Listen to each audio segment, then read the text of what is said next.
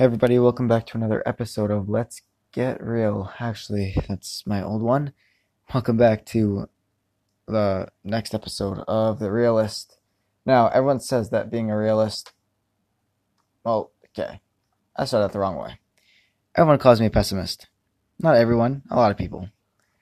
Now, I understand why.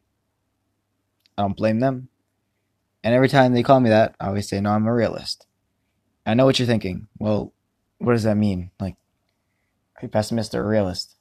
And honestly, in this day and age, being a realist, I think, kind of means being a pessimist for a lot of things. I know that doesn't sound good.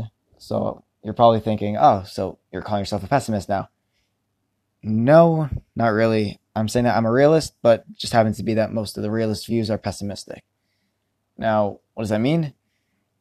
Well, that I don't think we're going in a very good direction. Um, yeah, I don't, the world as a whole, I'm not, I don't want to talk about politics on this. I'm just saying from experiences and things like that. People always ask me, like, why are you so pessimistic about this? Why are you so pessimistic about that? Because how can I not be? I read Jordan Peterson's book. If you guys know who Jordan Peterson is, I highly recommend it. twelve Rules for Life, something like that. I don't know, go check it out. Within the first three chapters, he talks about how we can get to, how if we actually take a minute to think, then we actually realize, like, how could we want a kid to be born in this day and age, in this type of climate where everyone's going at each other's throats and uh, supposedly climate change and, I don't know, all, all these things. I'm not going to say supposedly climate change. I'm not, I'm not a scientist. I don't know these things. I haven't looked into it. But point is, how could you want to have a kid in this world? How could you want to just live in it yourself? Like, you're already going, you're probably living in tough times anyways, unless you're the top one percent of people who are chilling with their millions. But besides that, how could you want it? So yeah, I am kind of pessimistic about this world. I think if I was alive in the fifties, honestly, it'd be a lot different. Because in the fifties, everyone was always like, I don't, I don't know exactly what was in the fifties. Obviously, there were stricter things for certain things that we're a lot more lenient on nowadays, or things like that.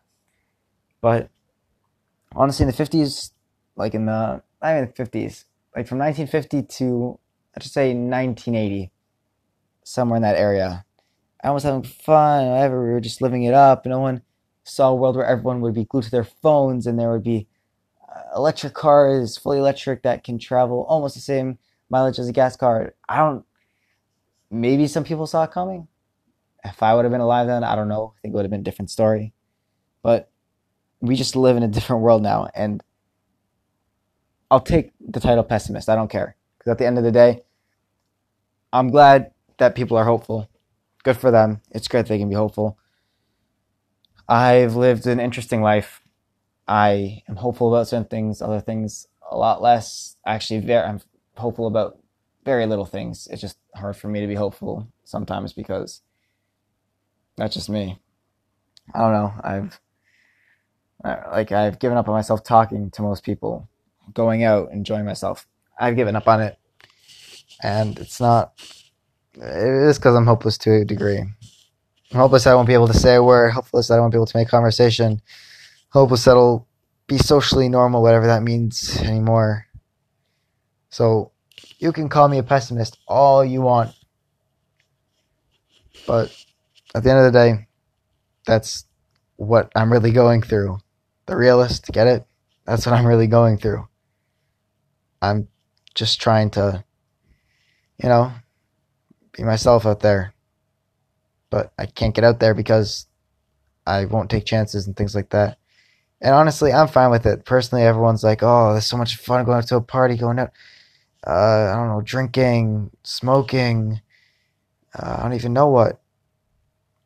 Even just video games, going out to like video game con- things like that, going to movies, going to dinners. Thing- I don't care about that stuff. I could literally sit in a room for the night, just typing on my computer, typing something up.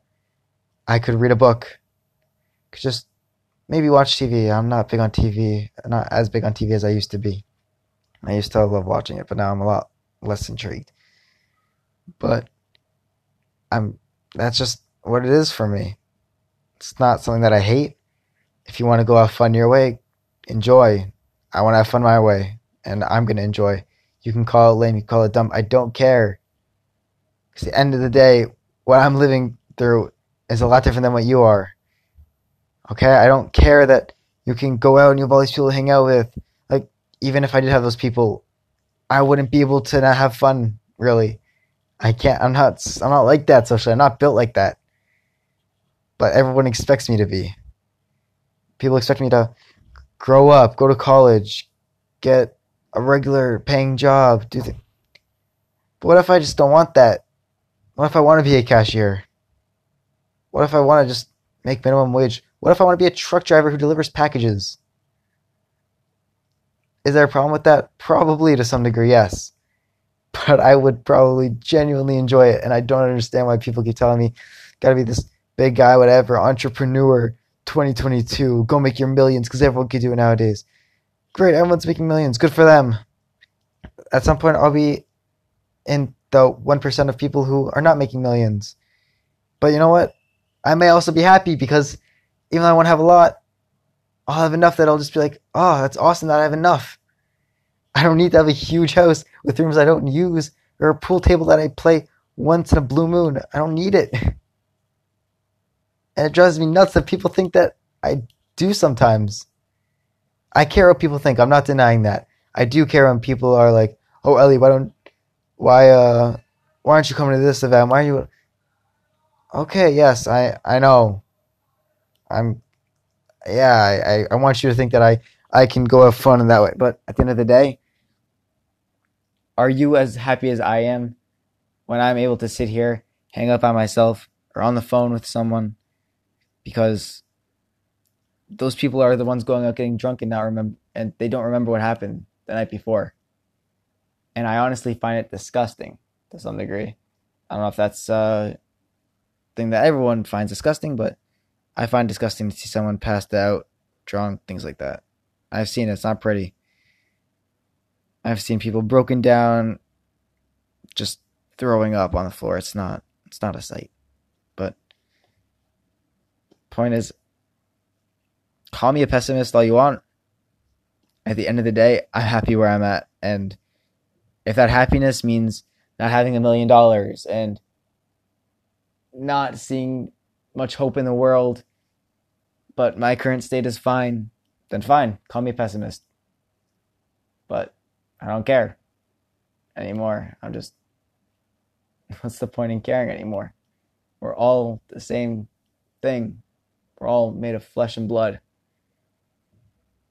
It's not, I don't know. I think it's great that people want to invent things. People want to be the next Bill Gates, Elon Musk, whoever, Jeff Bezos. That's great. But I'd rather just be the first Ellie. No, obviously not the first Ellie. I'm sure other people aren't Ellie in the world. That was my point. Point was, I want to be the first Ellie. My Ellie. Me. My last name is yet to be disclosed. But I'm fine with that. And yeah, call me a pessimist, but that's me.